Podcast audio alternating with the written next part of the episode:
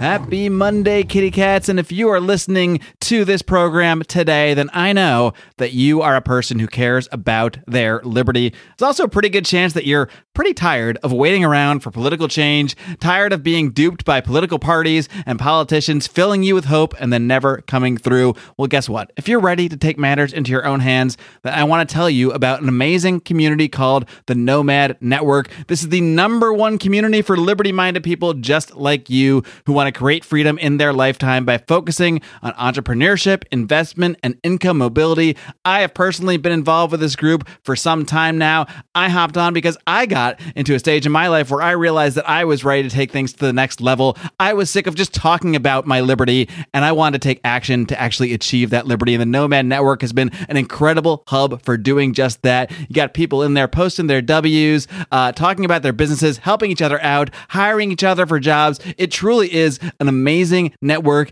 It is a little bit of that building the ark that we talk about so much, building that next pathway, building that community so that we can thrive while the rest of the world just burns around us or does whatever it's going to do. Whether you already have an existing business idea or you just want to network with like minded people, the Nomad Network is the place for you, and you can join for free right now by heading over to www.nomadnetwork.app slash lions. Use that link, get a free account on us. Again, you got to use the www there. It's just a little technical thing, but you got to hit www.nomadnetwork.app slash lions.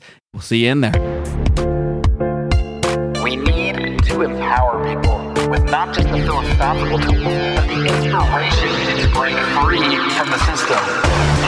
Welcome to the flagship Lions of Liberty podcast, your weekly dose of education, inspiration, and real world application from the top minds in the liberty movement. If you want liberty, we need to be better leaders, better husbands, better fathers, better friends, better businessmen.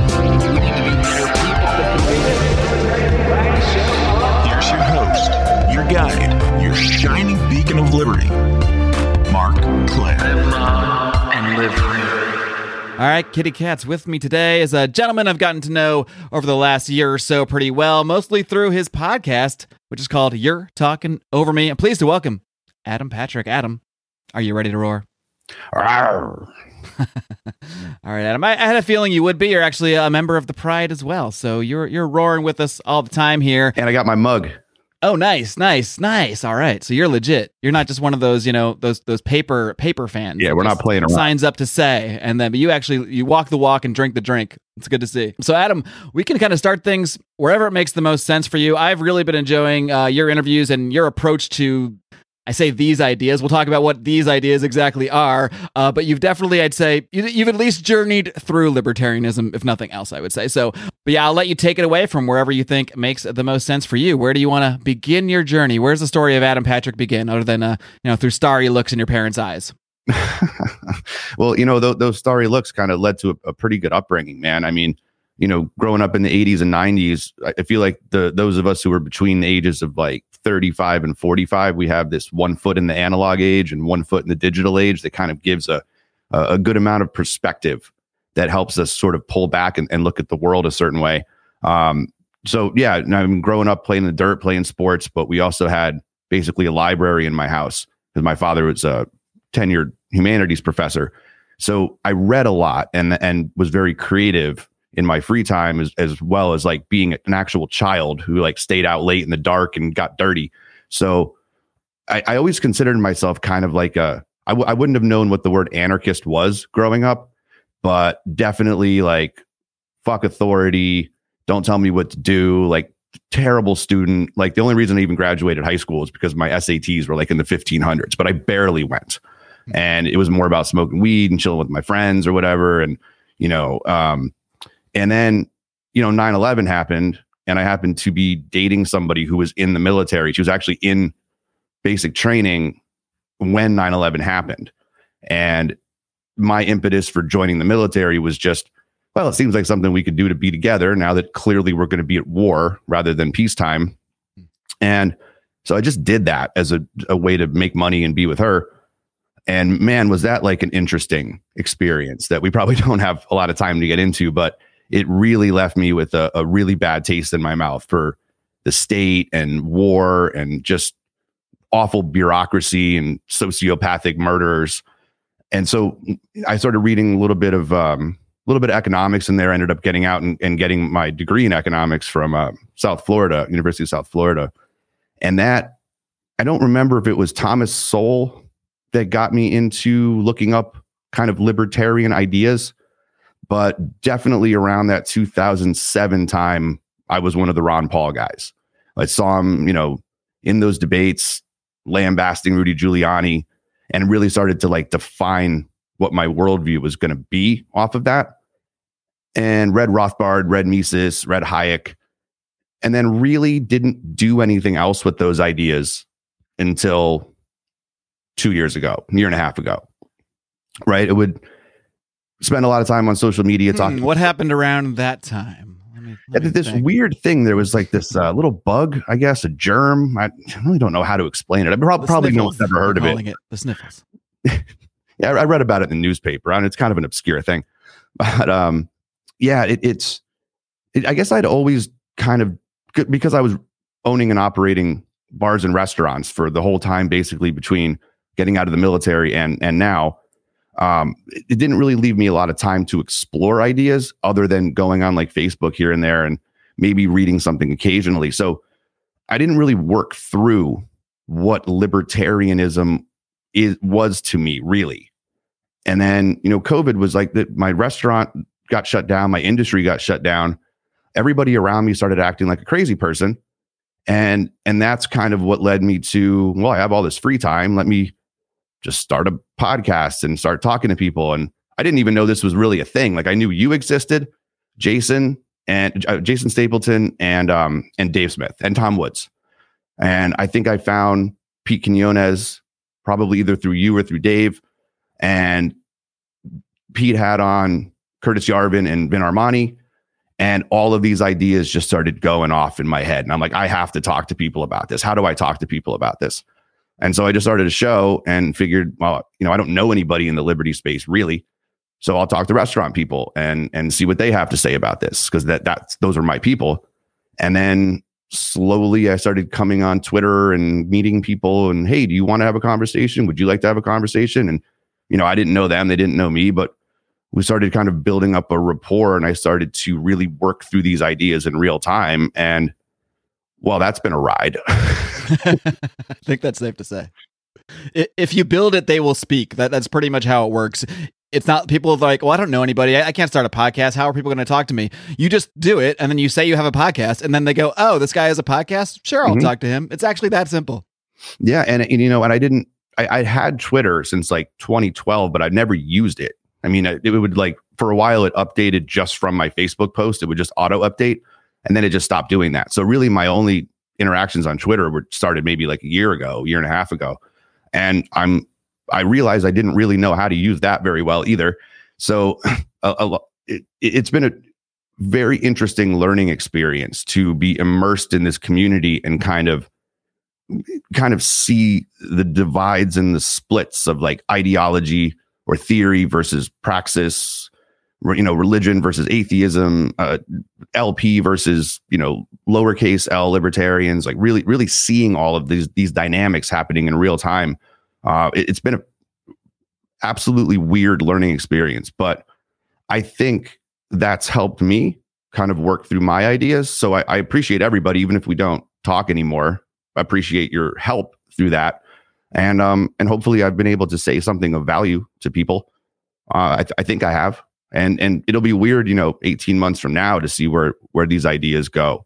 I'm, I'm kind of excited for that journey. Yeah, that, that's what I really do enjoy about your approach and what I enjoy about listening to your interviews because, and let's be honest, maybe I'm partially responsible for this, but a lot of like quote unquote libertarian shows, I know you, you don't brand yourself in that way at all, but you know, we, they've gotten into this rut of just sort of repeating the same mantras, repeating the same things over and over. I will not exclude Lions of Liberty from that, at least up until eh, a year and a half or so ago, I would say.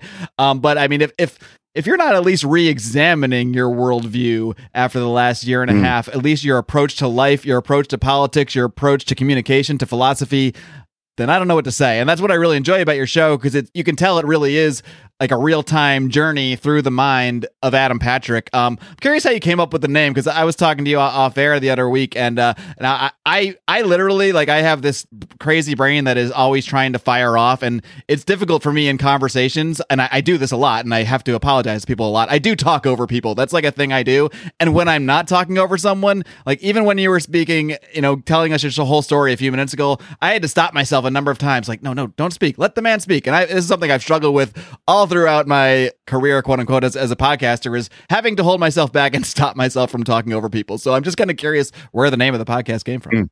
Well, you know, there's there's two really obvious questions I always expected people to ask me when especially when they see me on a video and that's one of them and no one's ever asked me that question in see i'm here for the basic bitch questions that, that no that it, it, I've, I've been waiting for that for a year and a half and no one's ever asked me um, so the genesis of that was my ex girlfriend used to say that to me all the time. Oh, there you go. so you're mad talking over me. You're always talking over me. Stop talking over me. And and I thought it was. I, I, would always chuckle because what what does that even mean? You know, like I, sure, I guess that's a thing. You know, but like she also did it. Like other Who people actually has the right to speak at any one moment. You know? It's I don't know. It's just a, it's something somebody says when they don't really have anything better to say. So it, it it's I, I took it as kind of a joke, but I also realized that you know in an ironic way we don't do that on the show. Like we we always have very like cordial conversations and really try to work through things together. Um, and and and so and, and the third thing is the way I worded it. It makes it kind of hard to find organically, which means that people kind of have to put in some effort to track it down. Huh. You know, if, so I did like purposeful. Yeah, if I did like Liberty with Adam, it's really easy. You know, I've had people say like I, I've, I've spelled your show wrong a hundred times. I can't find it anywhere like, good. You got to work. Yeah, it's kind of like a little gatekeeping. You know, like like, like you have to work for it a little bit because I, I know I don't want a hundred thousand people listening to the show because that means it's probably terrible.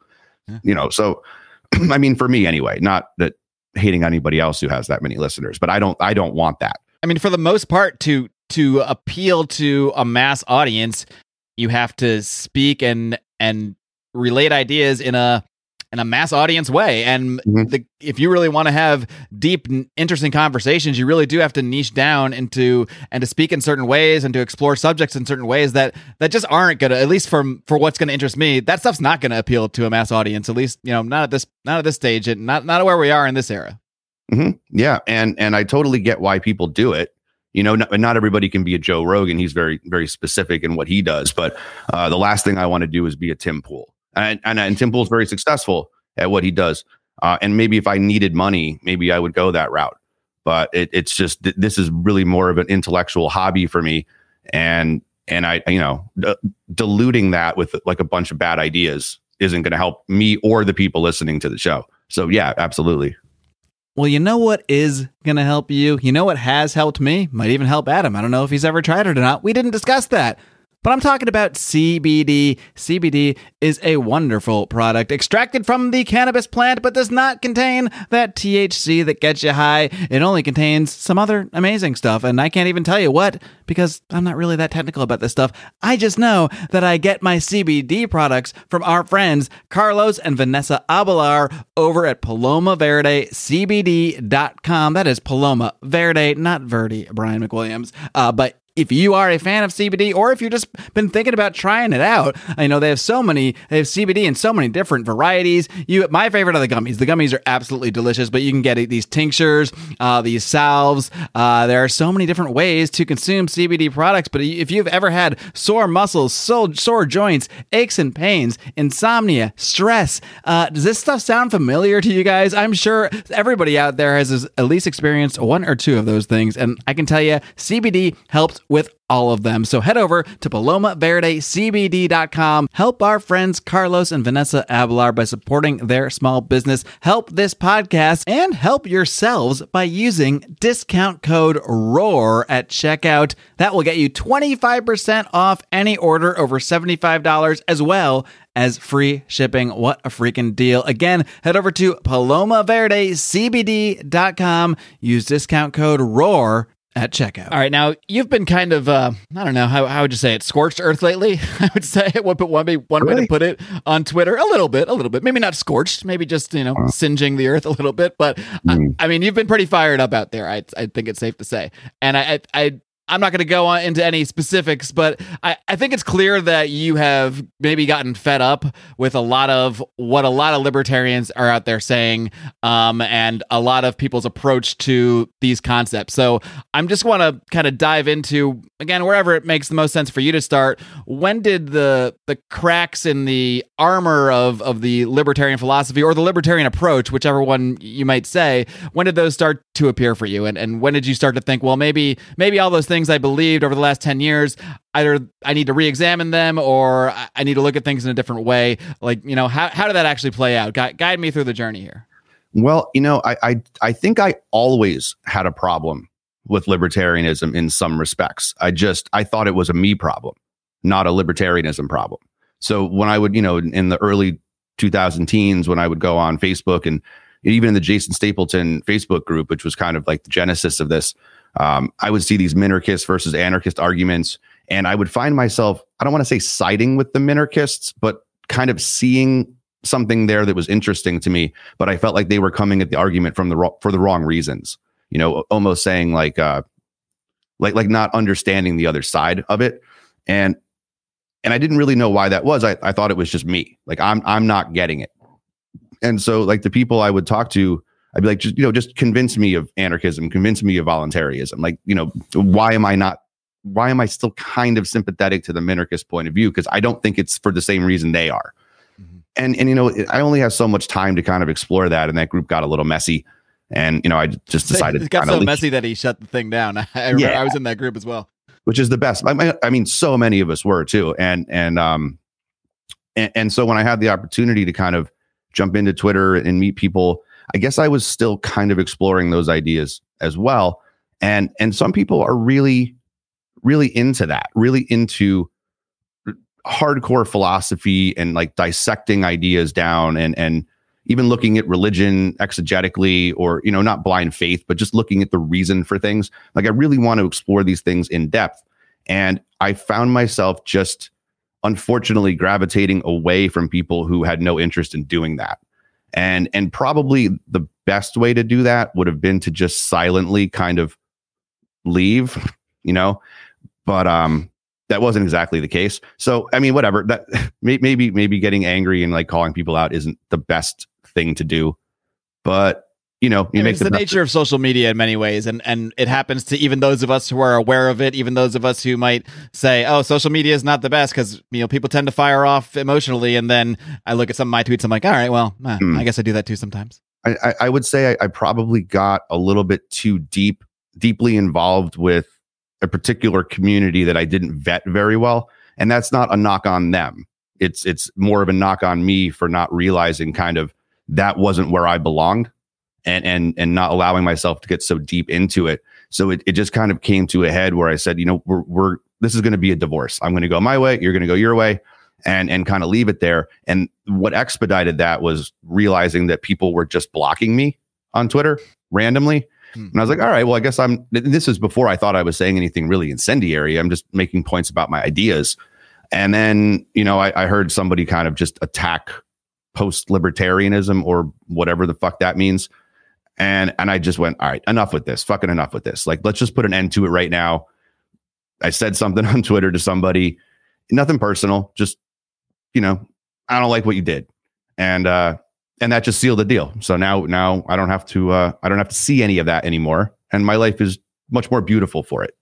And you know, they can do what they do, and I'll do what I do, and and everybody's happy. There is this interesting phenomenon in the um, the libertarian community, if you if you want to call it that, or probably in in any community that has a bunch of people who are very zealous about their ideas, overzealous, you might say. Again, including myself for much of my time in in this in this realm here, um, where if you're you get involved in the community, you start to discuss the ideas, uh, and then if you start to question certain aspects of things not even not even you know going against them just questioning you know just just starting to bring in new ideas starting to question certain concepts saying is this the right approach? Is that the right approach? Anybody who is wedded to that approach or that particular idea that you're not even necessarily criticizing fully, but even again, just questioning, you start to see people lash out and kind of attack you. Not, I, am saying you generically, I speak of mm-hmm. anybody who does, this happens with, um, to sort of attack you as an, an apostate, as almost like a traitor. And it, and you can see it's in a very, in, in the same way, I'm not saying it's exactly the same, but it reminds me of the way that, um, like the way we see COVID people attack each other. You know, the way we see people mm-hmm. attack each other over, over, vaccines. It's maybe not as extreme, but it's the same thing. It's the same basic thing. It's it's you're not in my group. You said you were in my group, and but now you're now you're speaking out. You're speaking out against the religion. You're speaking out against the doctrination. So now we have to reject you. Now we have to attack you because to engage in some kind of you know dialogue would give at least some kind of legitimacy or at least suggest that maybe there's something worth discussing here and, and we just can't have that because this is it's a doctrine it's not uh, necessarily a, a, place where you're mm-hmm. able to really discuss ideas and that's something that I've, I've always tried to do that on my show is you know discuss ideas in a in a very open way but you know the fact is i was uh was slash am i don't know um you know very hardcore about my ideas too so i probably exhibited some of those qualities along the road as well. So I never exclude myself from these criticisms that that I see of of the movement or community or what have you. But I mean, do you do you get that feeling that if you were if you were maybe a, a, progressive or a conservative or something, if you never kind of even dabbled in the libertarian circles, I don't think you'd re- you wouldn't face the blocks. They would just tweet back and forth with you. You know, it's it's you need to be shunned and rejected when you've been in the community, and then you become you know sort of a traitor. Well, yeah, and and you know, and maybe capitalize on that on that too, because in in that you know, ost- being ostracized from a particular group, you actually m- might find a better group, which I believe I have. You know, of people who, you know, they may may not agree with everything that I'm saying or, or you're saying, but at least they're coming at it in good faith and having a conversation because I, I don't know if I'm right. I'm just saying things. But if you if you're if you're going to come at me and, and you'd be like, oh, that's just sophistry, or what are you? You're just rebranding statism. I'm like, well, what what does that bring to the conversation? Why are you here? What are you contributing to me and my life with that comment? Just go away. You know, there's no reason for it. So that's I think I'm finding the people who want to have bigger conversations and distancing myself from those who just want to be snippy right? And and the snippiness i think just comes from a place of insecurity where I, am going to generalize this and, and, and it's a working thesis so i guess time will tell if it's true or not. I feel like the people who have like real life friends tend to not do that right? And the people who found their in their their their only group of friends uh, in Liberty Twitter tend to do it more, right? So that I, I don't want to say that's everybody because it it, it surely isn't. Cue the but, comments. I have real life friends. Why are you talking about me?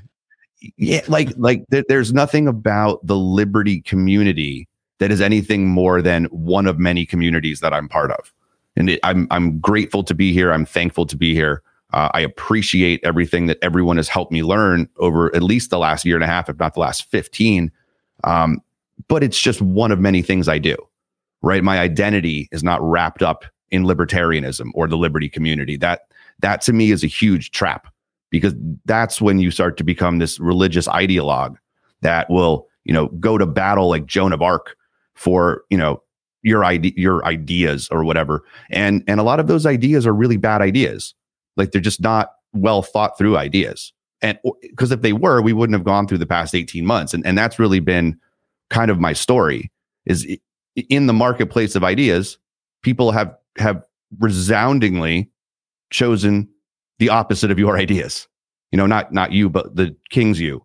You know, li- libertarianism had its time on my show. I gave it a full year ish, year and a half to have conversations with libertarians, people in the Libertarian Party, um, you know, folks who are like adamantly involved in politics, and even close friends of mine, sell me on this, work me through this, and and they couldn't, I, they just couldn't sell me. And if they can't sell me, and I'm already amenable to it, well, let's look at the you know 330 million people in the United States, and you can just see why these ideas don't work. And if they don't work, let's talk about why. Because the, the way I see it, there's a huge difference between the concepts of individual liberty and economic freedom and libertarianism, right? That's a big difference. If you want the result or the goal of your life's work to be individual liberty and economic freedom, it might very well be that libertarianism is not the avenue to take to get there. And and let's have that conversation and figure out how to get the results, not just the ideology that claims to get the results, but clearly fails every time it's implemented. Right. Let's break that down a little bit then. There's probably not probably, almost definitely there are people listening, watching this uh, that are thinking, well, what's this guy talking about? like, I, I, I want e- individual liberty. I, I want economic freedom, and that's what libertarianism is. That's what libertarianism supports philosophically. So, where's the disconnect here? Why, why are they wrong? Or wh- what is, what is the problem with either the philosophy? Is it the philosophy of libertarianism that you say is flawed, or would it be the approach of libertarianism, or maybe both? Love libertarians, I should say. Well, I, I guess it really depends on the person. You know, like so I I guess my my differentiation is are you more concerned with being being a libertarian or are you more concerned with achieving individual liberty and economic freedom? And one of those is results oriented, right? And and the other one is just an identity that you have for yourself. And you know, you can say you're a libertarian, you can say I don't hurt people and, and take their stuff, but you know, do you actually have liberty? Have you actually achieved what you would call liberty in your life? You know, it, it's like uh, if you meet a 800 pound, um, you know, slob that's got a YouTube uh, channel that about fitness, you know, and they're going to be like, well, I can preach all the principles of fitness, right? But you're you're a slob and you're fat and you're probably going to die really soon. Like, why would I listen to you if you haven't shown me proof of the fact that you can actually do the things you're talking about? Sure, you can. You know, if I wasn't looking at the screen, I might think you were a total, you know, CrossFitter or something. But what you're showing me, that person on YouTube, is that you're not actually living what you're talking about. You might be living it kind of, you know, like, but I, you know, I don't know, I don't know what that means. So if you're if you're trying to achieve something, you have to like achieve it for yourself first, you know, and and that's a lot of work. So it's just easier to conform to kind of this religious libertarian ideology that you can always fall back to as a crutch for just being morally consistent right? You say, well, I'm more, I, everything I say is consistent. You know, taxation is theft, blah, blah, blah, all, all this stuff. But you're not doing anything about it, really. So what does it mean? Like, you know, like like Pete says, uh, you'll be the most consistent libertarian on the privately owned boxcar, right? what does that even mean? So I, I think that can be interpreted as kind of like like like like I don't know what I'm talking about. But the reason I feel like I do is because that was me for 15 years. I did that for 15 years, that exact thing. And then what bothered me so much about when the lockdowns came in, in March of 2020, I went, man, I had, I've owned and operated like four concepts. I've done consulting work. I've had side hustles. How in the world is this affecting me? How, how is it possible right now that this is affecting my life? It shouldn't be. It shouldn't be affecting my life. How did I let this happen? And, and I said to myself, that this will never happen to me again. If a lockdown comes or a vaccine mandate or a passport or, or mask mandates, I'm going to get to a position where this is not going to affect my life ever again. And and that has been kind of the the genesis of of me kind of questioning a lot of other people's belief because that I did that. I literally didn't live the stuff I was talking about. And I and I and I can't do that anymore. And I, I don't want to say that I'm going to call people out because everybody's got their own journey.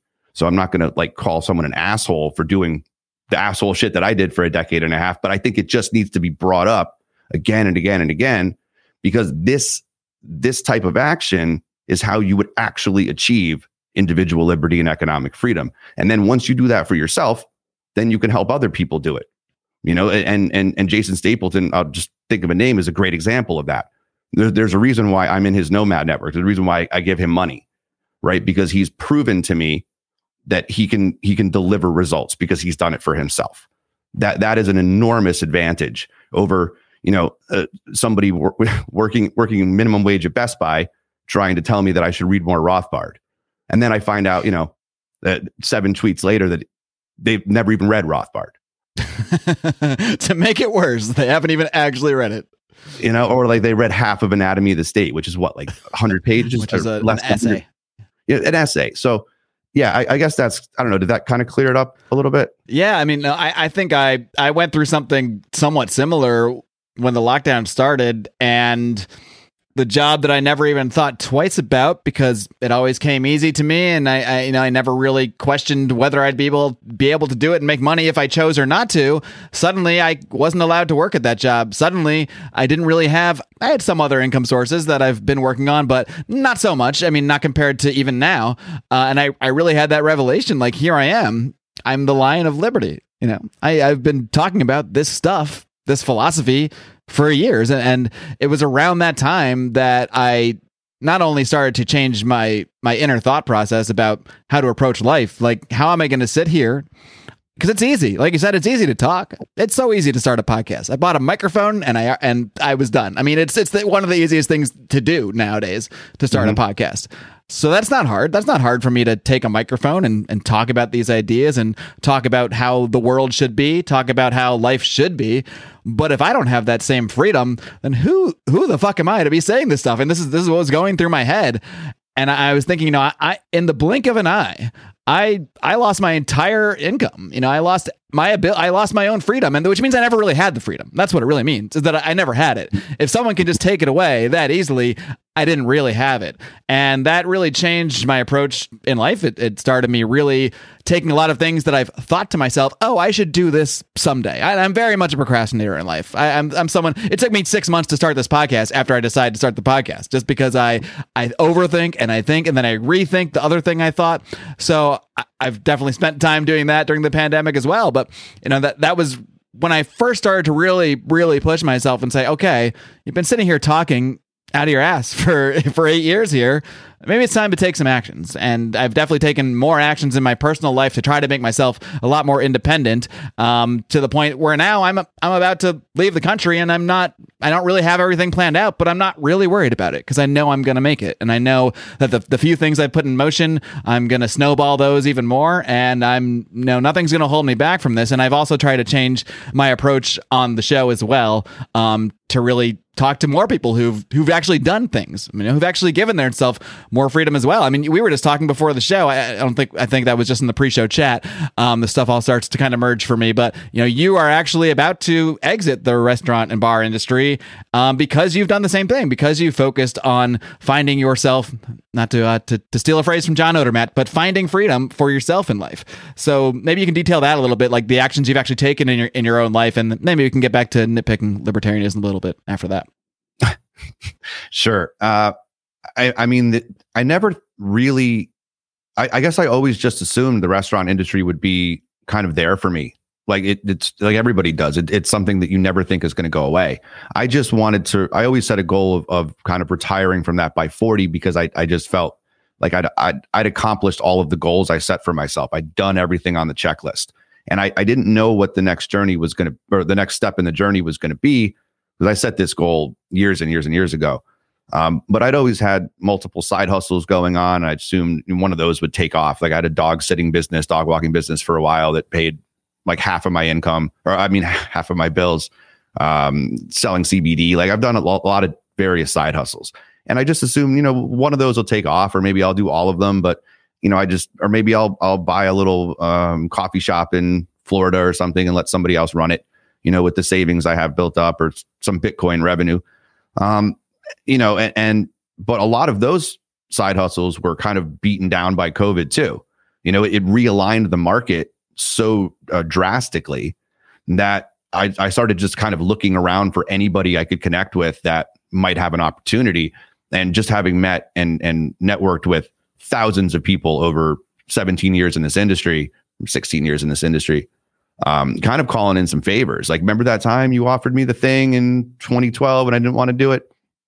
and and I ended up actually um, kind of inking a deal with a, a, buddy of mine who's a headhunter for C level uh, executives in the tech space, um, kind of matching clients to um, to people looking for work, and and that's a completely mobile income job. You know, it's about four to five months to really knuckle down and kind of learn because I, I know how to do the headhunting because I've done that before for the restaurant industry. I don't really know the tech space that well. So it's learning the terminology, learning how they, you know, the PC ways that they kind of market their uh, their job titles, and then and then do that because I, I once I nail that down, I can do that from anywhere. and it's it's it's livable money plus. Um, and and that's really cool. Like I I just I find that when when I really tune myself, tune my energy. Sounds super new age, but tune my energy to my purpose. When you align your chakras just right. you know, there, there's something really to that, though, isn't there? When, when oh, I know. really- yeah, I say it mockingly, but I also kind of fully believe it. So. I know it's so corny, but it's so true that everything kind of just flows. And and this was a guy who'd been trying to get me to work uh, with him for a very very long time, and I just said I don't really know. It's restaurants my thing, and and it just all landed in my lap at once. And uh, I'm really excited for that. You know, I get to do it from anywhere on the planet I want, and so my new goal. This is a pretty ambitious one. My new goal, new goal in, in- within five years is to own my own jet or plane. I mean, that's a jet, goal. but like I, I want to be able to fly wherever I want at any time. Like that's my new five year goal. So, the, and but I, I do have to kind of make the point that it it doesn't end there for me. I mean, I, I do want to still see other people also achieve individual liberty and economic freedom. I don't quite yet know how to do that other than just sharing my story with people or the story with people. But I start to see more and more folks kind of wake waking up to wanting to achieve something in their own life. And I'll get a lot of texts and DMs and stuff from like, what do you think I should do? What do you think I should do? I'm like, well, maybe I'm not the best resource for that. Let me put you in touch with, you know, some friends of mine who are a little bit further along the path and, and maybe they can guide you and I can kind of work with you too. Um, we, I don't want to see anyone affected by these draconian lockdowns and, and government tyranny, or even corporate tyranny, which is probably worse at this point. Um, so th- there's still a lot of work to do there but I don't I don't think a good place to start is with people who haven't recognized the problem like like you and I have and, and many others have. Like you have to have to kind of get there first because I it's much easier to talk to to those people than it is those who are still kind of stuck in 2018 and they're just they've just dug their heels in and they refuse to move. I think we kind of have to leave them behind, which is unfortunate, but whatever. I mean, it's it's all about individualism, right? so much of um, what you're talking about um, really does come down to this idea of of building community. I mean, like all these people that you've connected with over the years, um, they reach out to you maybe because they feel you're a part of their community, whatever, whatever however that might be defined. Uh, you know, this guy that you know helped you end up getting this job that lets you be more free now. That was part of your community building, and you know, um, it reminds me of um, our friend Rachel. Uh, Rachel Tobias sent us, who you just had a great interview with, by the way, on your show. Sent us sent out a clip to us yesterday uh, from Terence McKenna, where he was talking about. Um, you know how especially now in this new age uh, this is obviously before he passed away uh, with all this technology i mean now there is there's no reason for anyone to be lonely or to feel lonely because we can no matter what our interest is no matter what we want to achieve no matter what we want to do in life there are billions of people on this planet that we can connect with about those things. And that's that's very much in some ways what podcasting has become. I mean for me like so much of the lions of liberty community and the people i've connected with i mean 30 years ago, I would never know any of these people. I, I would never even, you know, my community would just be whoever I happened to live near and who happened to associate with in whatever I did in life, you know, whatever job I happened to go to.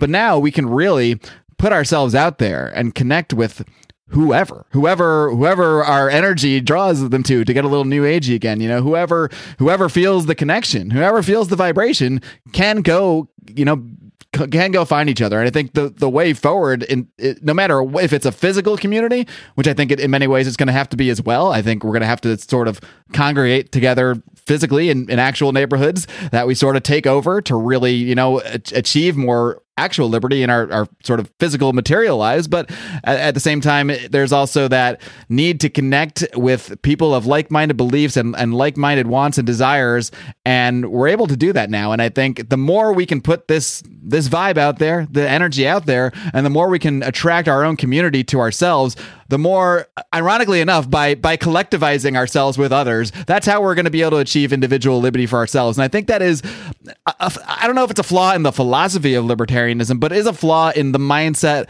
of many individual libertarians. This idea hmm. of i'm the rugged individual. I'm going to go it alone. I'm going to take care of myself. You can do that and people can do that. People can go buy a cabin in the woods be self-sufficient live on their own and i fully support anyone who who would prefer to live that way. But the fact is we are humans humans and we're social creatures and we need each other. And most of us need other people. We need family, we need friends, we need community. And I think, you know, one of the be- one of the greatest things about the world we live in right now is that it's easier to find that community than ever. Yeah, man. Wow, there's a lot there. Um, I, I agree with that, and definitely agree with Terence McKenna. Somehow, I, I must have missed that message because I was working last night. But um, it, it's amazing though that it, while these opportunities exist, like no other time in human history, when you look around at just society in general, I mean, one would have to think that very few people are taking advantage of that opportunity, right? That people seem en masse to be uh, very detached and uh, very lacking in meaning and purpose and community and society, right? That that yes, like we we you and I and and many others recognize the opportunities here to create basically create the community that you want. Uh, especially with with COVID kind of exacerbating this sort of national divorce, even if the country literally doesn't split up, it's probably going to geographically split up. Um, but man, man, are there a lot of people who just are trying to fill that God shaped hole in their heart with with these materialist ideas, and and they're not taking advantage of, of that opportunity, and and that's really sad. It, it actually, I think, you know, technology has helped the remnant get where we need to be, and it's really hurt. I think most people. It's really taken the soul out of society, um, which you know in in a way is maybe another sign of gatekeeping because it sort of gives you that you can sort of spot the people with the aura around them that have seized on the opportunity because they're so easy to spot in this like just group of sheep wandering around with these meaningless lives um or you know you know wearing seven masks on their face or something like it's so easy to spot so yeah i i uh that's interesting i i hadn't i don't really i hadn't really listened to a lot of terence mckenna but he he's right and I wish more people would take advantage of that because it, it's it's an opportunity that we've never had. Well, you know what else you got to take advantage of? Those are all the amazing discounts and deals you get from our awesome sponsors here at Lions Liberty. And one more amazing deal you get is from our friends at Lorenzotti Italy. Lorenzotti Italy is the number one place for you to stop and order some fine premium Italian coffees delivered right to your door in these neat little tins. And if that wasn't enough, you get to do so knowing you are helping a sponsor of this program. And if that weren't enough, you get to order using your Lions of Liberty discount code. That discount code is ROAR and it gets you 10% off your order. So head on over to lorenzotti.coffee and use discount code ROAR for 10% off some fine premium Italian coffees. Mm-mm-mm. Yummy, yummy, yummy. I, I want to focus on on the one phrase you used here, the God-shaped hole in your heart because I, I, mean for me i mean I, I, think you've said something along these lines that libertarianism i think you've actually said I, I, have heard the phrase libertarian has an atheism problem i think you might have said the phrase libertarianism is an atheism problem or, or something along those lines but i mean for many years i mean most of my life i'd say most of my adult life i, I was definitely considered myself an atheist and i can definitely say that libertarianism became my religion being a Ron Paul person became my religion. It's what I was a zealot about. It's what I had to push upon people. It's what it became my identity for a long time in many ways. And I can now kind of see as I've I, I, don't subscribe to any particular religion, but I've definitely embraced the concept of spirituality in the last couple of years, and I've eh, been on my own exploratory journey. And I've talked about in the, that in a few other podcasts, uh, but I, I I think that everybody I think we all have this this hole to fill somewhere, and if it's not filled by some kind of spirituality, some kind of connection to something beyond here, then it's going to be filled by something else, and that something else might be you know it might be crack. It might be wearing seven masks. It could be so many different things. But i think that you can find that this consistently. You know you can find when when someone is getting really overzealous about something there's a decent chance that they don't have that that part of them to it. So I, am curious how your own journey has gone in that regard. I mean did, did, were you raised religious? Um when did when did that really become a more important part of your life and how or how's that always factored in well, I was um I don't want to say I was raised Roman Catholic, but I, I, definitely we went to church and I went to Catholic school K through eight. When, when I graduated high school, my father told me that the reason he agreed to have to have me go to Catholic school or to be involved in Catholicism was, was so that I'd have something to reject when I got older instead of him. and uh, he was begrudgingly a deist, maybe I don't know, or, or, he was a philosophy professor, mythology, like humanities and stuff. Uh, it was kind of hard to tell where where he landed on all that stuff. But as somebody who's just sort of generally built to rebel, um, I w- I would have said all I knew of religion was was Roman Catholicism growing up, and I just adamantly rejected it. I just this is stupid. This is silly. I don't, you know, I, I, didn't even call, I wouldn't have even known what an atheist was. I just thought it was all dumb. Was that just like a gut reaction to you? Like this just feels like, you know, people feeding me a line of bullshit? You know what? I don't even think I took it that far. I just wanted to play sports. Like I just didn't want to do any of that stuff. Mm-hmm. It just seemed like a lot of control, and unnecessary control, and, an unnecessary work.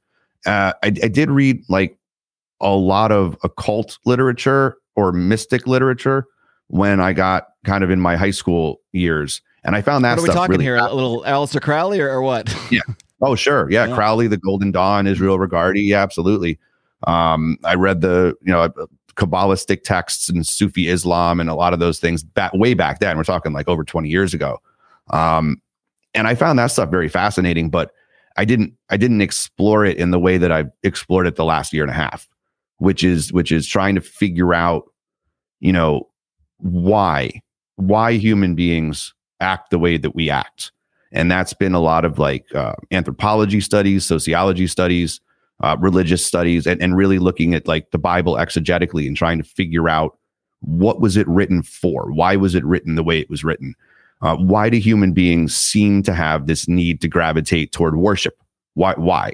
Because you know and, and then i would look at like the new atheists and the new atheists are a reaction to protestant fundamentalism which is a reaction to rational deism, which is a reaction to the church around like you know the the middle ages which is a reaction to the dark ages which is a reaction to the fall of the roman empire which is a react you know what i mean and, yeah. and working myself back through through history through this like backwards hegelian dialectic trying to figure out how we got here and it seems like like you know the the rational facts and logic people would look at you know the Incas or the Aztecs or the ancient Egyptians or you know some some somebody like that and and call them you know backwards tribalistic animals or you know even people living in the Middle East now. I mean, I, I heard that when I was in the military, like animals, just a bunch of animals, and I probably would have agreed with that back then. I mean, I literally went to Afghanistan, and I, am sure I said at some point, like, "What the fuck is wrong with these people?" Mm-hmm. And really not look at it the way I, I'm looking at it now, which is super unfair to them. Uh, they're probably thinking, do, "What's wrong with these people showing up here with all, all these guns and tanks?" And a hundred percent, yes, a hundred percent, yes. And isn't it interesting? You know, just to sidetrack real quick, isn't it interesting that like the, the, there's a, a branch of the populist right in this country that has more in common with the Taliban than they do with the people running their own government?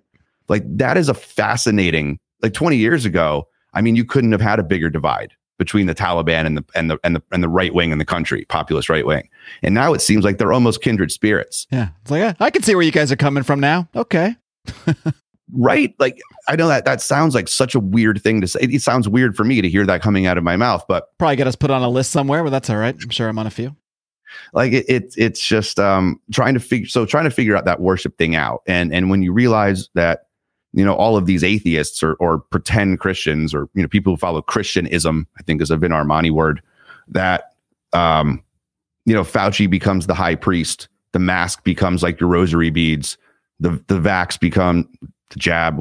Sorry, I shouldn't have said that. If you're on YouTube, uh, the thing you put in the thing is sort of like the baptism, and and so all of these sacraments, all of these uh, kind of ways that religion work, they still play themselves out in a world that rejects God, right? So I, I look at it and I go, I don't know if God's real. I, I, I have no idea. I, there's no way I could ever conceptualize God because I can't live outside of it and look in and, and call it something.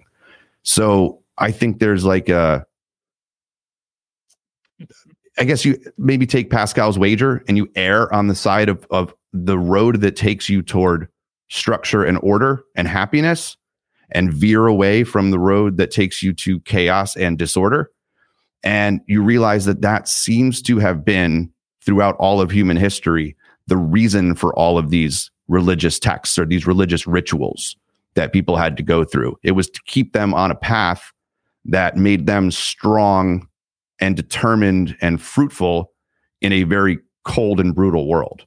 And since the Enlightenment, we have lost that because we have tried to rationalize ourselves to the truth.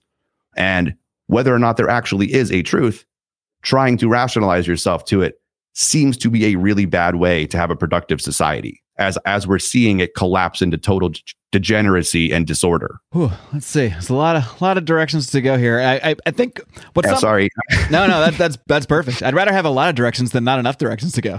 you know, when I hit a wall. I'm like, yeah, well, I don't know what to say anymore. Um, I've spent so many hours. I feel like just, uh, going through this on on my show that it, I, I'm distilling it into like a five minute clip is so, it's very difficult to do because they're really big ideas that that you're asking, and um, maybe I'll I'll try to work in the future on, on trying to nail that down to a clip clip worthy uh, sentence or two. I think what a lot of atheists might might say to this is they'd say, "Well, okay, you don't you don't know that God's real, so you don't really know if this stuff is true or what have you." So and you're suggesting that over the you know over the, the lifespan of of, of human civilizations that yeah maybe maybe these stories or mythologies or spirituality whatever you want it might want to call it maybe it has created order in certain societies but just because of that that doesn't make it right. It could still be untrue and it doesn't it doesn't it's not good to delude yourselves and and to give yourself some kind of tell yourself some kind of false tale. And we should always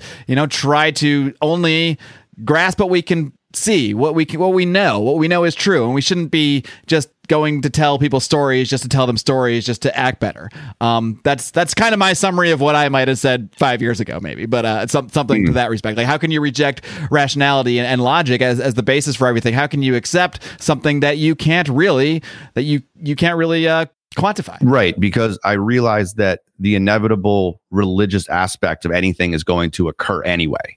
Right? Atheists have their own religion. Mhm. They, they just don't want to call it that, but it follows all the same cycles and patterns of every other actual named religion. So seeing that, you know, enlightenment atheism or, you know, deism or something like that, it is its own version of a religion.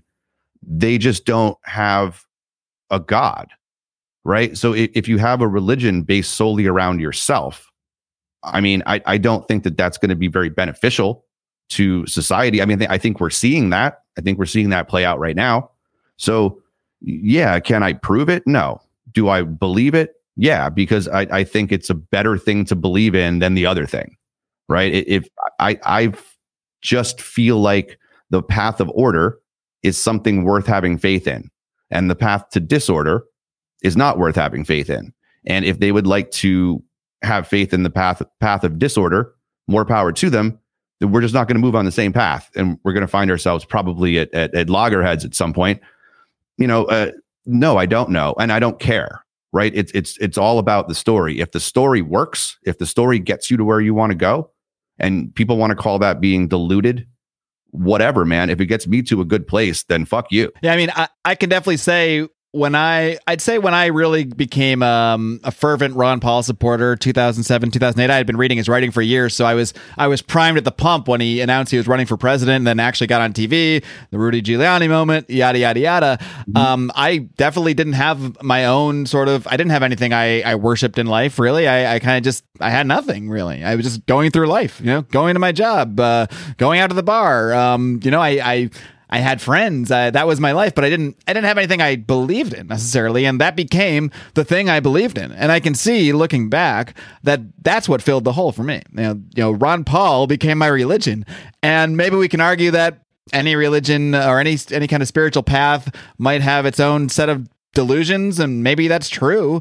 But I was probably deluding myself too into thinking, you know, supporting Ron Paul for president in 2008. And I don't regret it. I mean, it, it was a great time. What can I say? But, and it's a time I had to go through. But, you know, that was, that was my God in a way. Not Ron Paul necessarily, but the Ron Paul movement. Um, Seeing this thing flourish, whatever this thing is, that was my mission in life. That was what I was, um, you know, that's what I was a preacher for. That's what I was an evangelist for. So even as I'm sitting there thinking I'm an atheist, well, I, I was certainly fervently believing in something, and something captured me. And I think you're you're right. Like no matter what, no matter what we might believe or want to believe about what human Justin, uh, our, our my friend Justin Campbell, who does all our promo clips, he made a comment here that I'll post.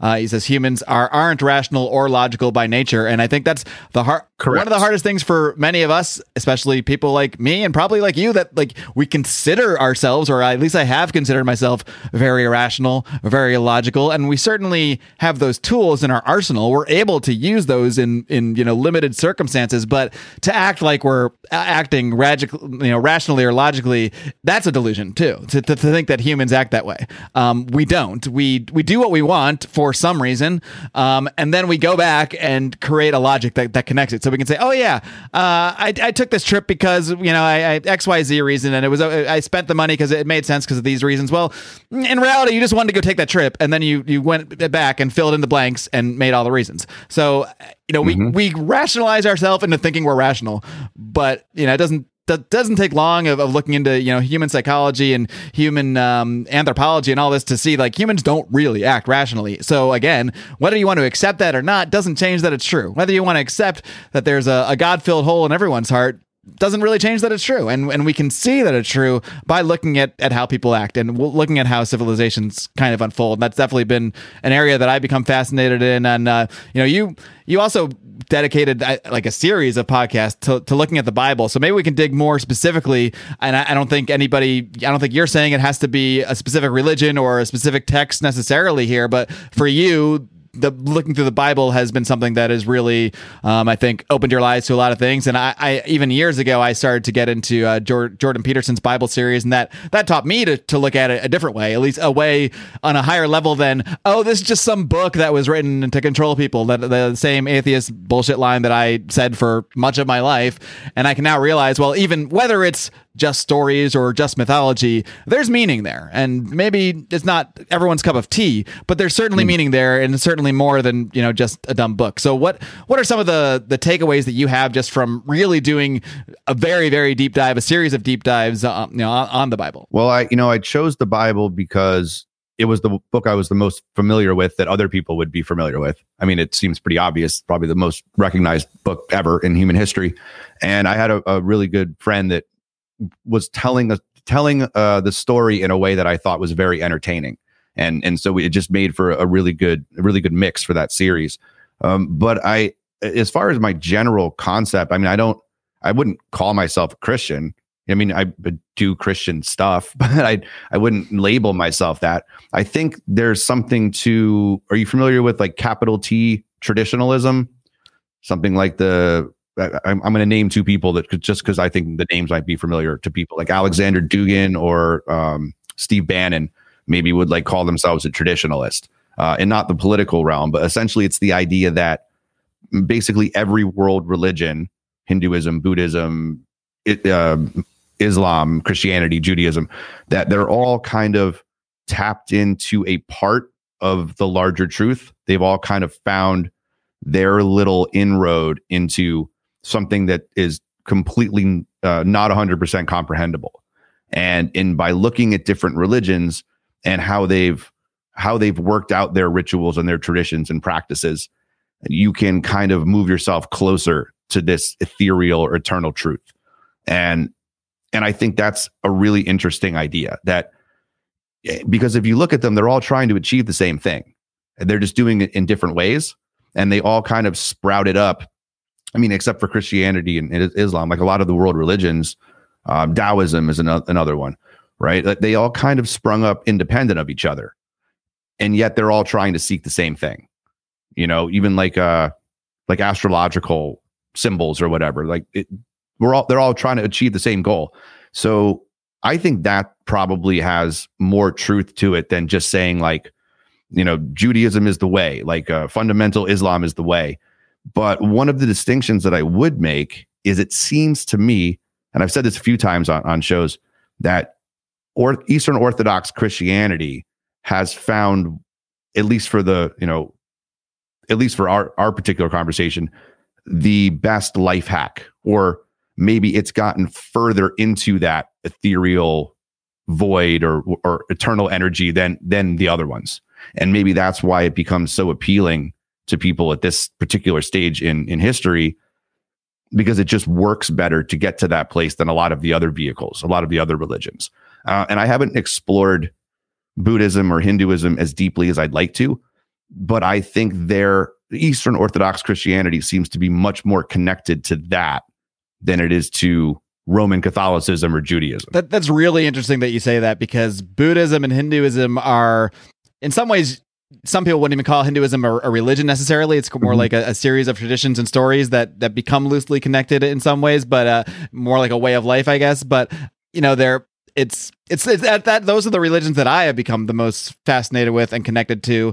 While at the same time, I've I've found myself relating to and I don't know spiritually connecting with many people who pr- uh, practice that more of that Eastern Orthodoxy. You know, people like you, people like Vin Armani. I mean that that is uh, Cyprian. My apologies. Uh, that that is you know I, I find myself. And I'm not, I don't subscribe to Buddhism or Hinduism either. They're just religions I've really become immersed in a lot more and, and practices I've become immersed in a lot more and ones that I've felt that connection to. And it's it's just really interesting. I've never heard anyone make that that direct connection, but it's one that I, I've personally experienced. Yeah, it, it's um, I, I'd like to do it more. I mean, I, I feel like I'm not, I'm not going to ever pick one. You know, I'm never gonna. I don't think I'm ever gonna call myself a Buddhist or something. But there, there's definitely something beautiful you can pick out of all of these things. Um, there's nothing beautiful you can pick out of the Church of Woke. So if, if people are looking for a distinction between a materialist atheist religion and something that actually has real meaning and purpose and spiritual, you know, spiritual significance for their lives, um, I think that's probably the easiest, clippy way to to state it, right? Like, you know, Fauci will not be remembered in 2000 years as a hero. And if he is, we're fucking toast. Yeah, we're we're in trouble if, if that's the case. Um, let's. I want to circle back and bring this conversation back into libertarianism, back into how your how this sort of journey you've been on here through you know creating your more individual liberty in your own life, uh, sort of exploring a lot of these religious concepts. How has that strengthened your sort of the way you've I don't know I wouldn't say left libertarianism necessarily however you want to put it but has made you see libertarianism as a political philosophy a political philosophy devoid of God devoid of the um, the spiritual that is is purely a materialist philosophy. How has it seen you look at that differently and why do you think that it's not even necessary to have if you maybe have more of a connection to that spiritual side of things Well, I, guess we'd have to look at what libertarianism is, right? And, and I know there's a bunch of different ways to define this, but for the sake of your question, this is probably the best one. Um, it, it's a return to, in my in my head, a return to some sort of um, base level classical liberalism with a newer understanding of economics kind of worked into it. And and this is only something that's like 70 years old because prior to Rothbard, libertarianism and, and you know anarchism is generally all left wing stuff. So he he basically switched this around to turn it into a right wing ideology that's supposed to go back to some idea of classical liberalism. Um, the problem with liberalism, as uh, a few people, I'll, I'll say Matt Erickson's been really good at, at kind of defining this. I, I might not do it do it justice or say it the same way he would say it, but uh, I think liberalism in general is just a mistake, right? I, I don't, I, I know how it came about, like the the Cartesian kind of philosophy and the evolution of, of liberalism, but liberalism also gave birth to communism and socialism and a bunch of other really bad ideas. So I, I don't know if returning to the start of that or a more fundamentalist idea of it is a really good idea in and of itself, right? I don't think it goes back far enough. So maybe if you could snap like libertarianism into effect all over now, you might end up like something like 1776 America, something like that.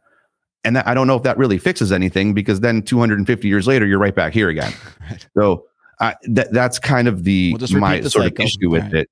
Like you, yeah, you might prolong it you know, a couple hundred years, but I think you're going to be right back in the same place. I would think the the way to go is to just go back further than that and try to figure out how in this modern technologically advanced world we can incorporate the ideas the rituals and the practices of the ancients into this and try to form some kind of a hybrid society where we still get the ability like you said to connect with anybody on the planet a- at any time but also don't lose a sense of what we are literally biologically programmed to be. Mm. And and so that's kind of where my head is at. I think in general libertarianism kind of doesn't go back far enough. Now, that doesn't mean for me that the idea of individual liberty and economic freedom is necessarily the same thing because I think you can go back to ancient times and you can still you can see those two ideas play out over and over again. I think they can be got they can be gotten to separately from like this political idea or this socioeconomic idea of of libertarianism. Yeah, and I think that maybe maybe the ideal in some way is when we really embrace the spiritual, whatever that might be for every individual or any community or whatever works for people. Um, because you know the, the, the tool of technology, you know, it's a tool. It can go either way. It can it could probably be used to completely separate us from the spiritual. It can be used to to completely disconnect us, even while it's connecting us. Or if we can embrace that, while while using that technology to further connect to further build communities both physical and virtual around the globe the globe um, then I maybe that is the best the best kind of direction we can try to go or try to push people in Yeah, I think so. And it also helps you kind of see how, you know, the Fauci's of the world, they, they use, and I think they know they do this, but uh, probably not for the reasons that I know they do it. They're using mystical techniques to control you anyway, right? They're you that those so those techniques go all the way back to like the high priests in in biblical times. Um, so it's not like we're we've lost the ability to do this. We just have to harness that power for good and realize that these other lizard people, these non-humans that are, are you know racking all of this power over you, that they're using it for evil. And use those terms. Use good and use evil. Don't don't let don't be scared of that.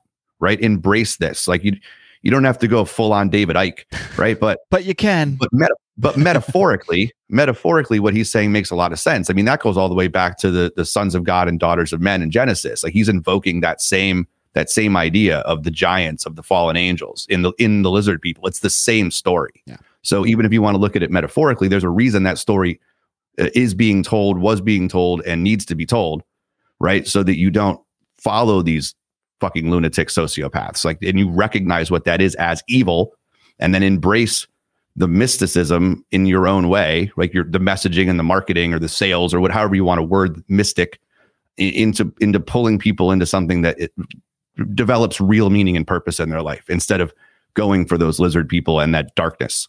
Yeah, and I'm not sure the I'm honestly not sure the approach should be any different if lizard people in the David Icke sense or demons or whatever you people whatever term people might use is literal if they're literally demons or literally Hmm. lizard people. I'm not sure that would change the approach any from the fact if it's just used as a descriptor or a metaphor or whatever to describe the way these people act. And either either way that's what they are. They're lizard people either way. So i mean to you know i, I think either way it's, it's, it's the same approach is going to be needed with them I I 100% agree. I- so let's just pretend they're lizard why- people either way. You know, that's more interesting. That's why I've, I've always said, or I've, I've started to say lately, that it's it's the story that matters. Mhm. The story matters. That facts and logic don't matter. That if you're hung up on facts and logic and charts and graphs, you don't have a grasp of the story, and you're not going to be able to get where you want to go. Yeah, You- the- the- it's a trap. It's an absolute trap to get caught in the numbered game, numbers game, in the logic game. It's it's all about the story, and it's it's always the same story. Just it's got different names for the characters, but it's the same story every time. Yeah, that's why I mean, God bless my friend Tom Woods. I love what he's done over the years. I, I but I for the past year and a half, he's been beating himself over the head and beating every you know, putting out all the charts and collecting all the data and showing everybody over and over. Look, the mask mandates don't work, the lockdowns don't work, and I, I'll see him like tweet something hmm. exasperated, like, "How are these people not seeing this when it's so clear?" But that's why, because it's it doesn't matter. The the facts, the logic, the charts, that's not what moves people. That's not what sways people. The effective story does, and the people that aren't being swayed by the cha- the charts and the graphs, like people like me and you that that already might agree a certain, you know, with with that point of view, we see that and it confirms what we already believe. So that works for us. It's it's good red meat for us, but it's not swaying anybody that's bought a completely different narrative because they've bought into a religion and they, you know, you're not going to show someone a fact or chart to explain to them why Jesus isn't real or why God isn't real. So why would you expect anything different when dealing with the Church of Woke or the lizard people or whatever you want to call them? a thousand a thousand percent right and and and tom has done i mean probably the best uh collection of work on this of anybody I can think of. And and it's it's incredible how, you know, if you were dealing with people who were not locked into to a religion, that it would be a, it, it'd be over. It would have been over a long time dunk. ago. This thing would be done. Slam dunk. I mean, it, it's Be it's done all a year and a half ago.